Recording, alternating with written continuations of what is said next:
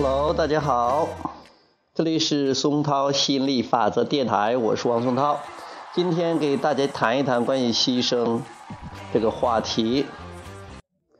呃，我主要想讲这个，不要做，不要为了任何事情而去牺牲自己，而去做出牺牲，因为。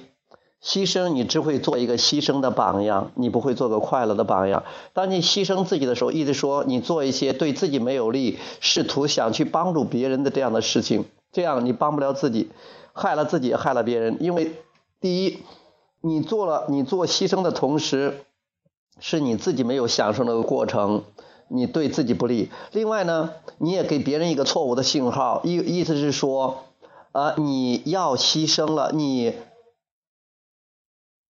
你要做些什么事情才能让让他快乐？其实他的快乐跟你没有关系的，他的快乐是跟他自己跟本源的关系有关。他有没有是积极思考？他有没有跟他本源连接？他没有关注他想要的东西。如果这样的话，他会持续的要求你做去牺牲来让自己快乐。这样的话，他也误导你了，你也误导他了。最后你们忙得不亦乐乎，谁也没有帮到谁，两个人都不快乐，因为他在错误的地方找爱。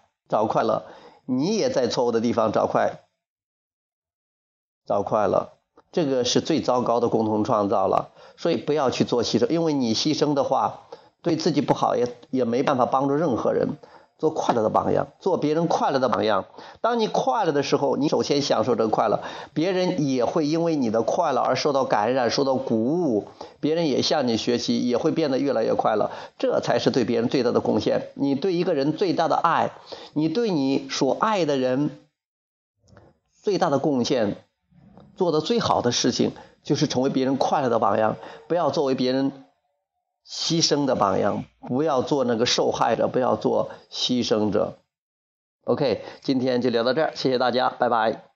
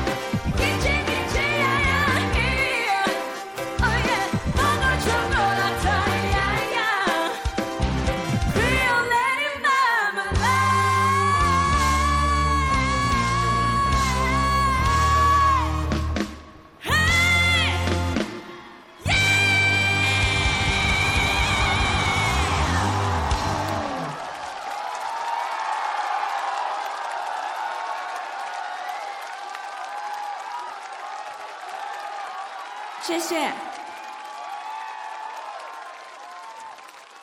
想借你们的掌声，送给我所有的 dancers，从香港特地飞过来的，谢谢。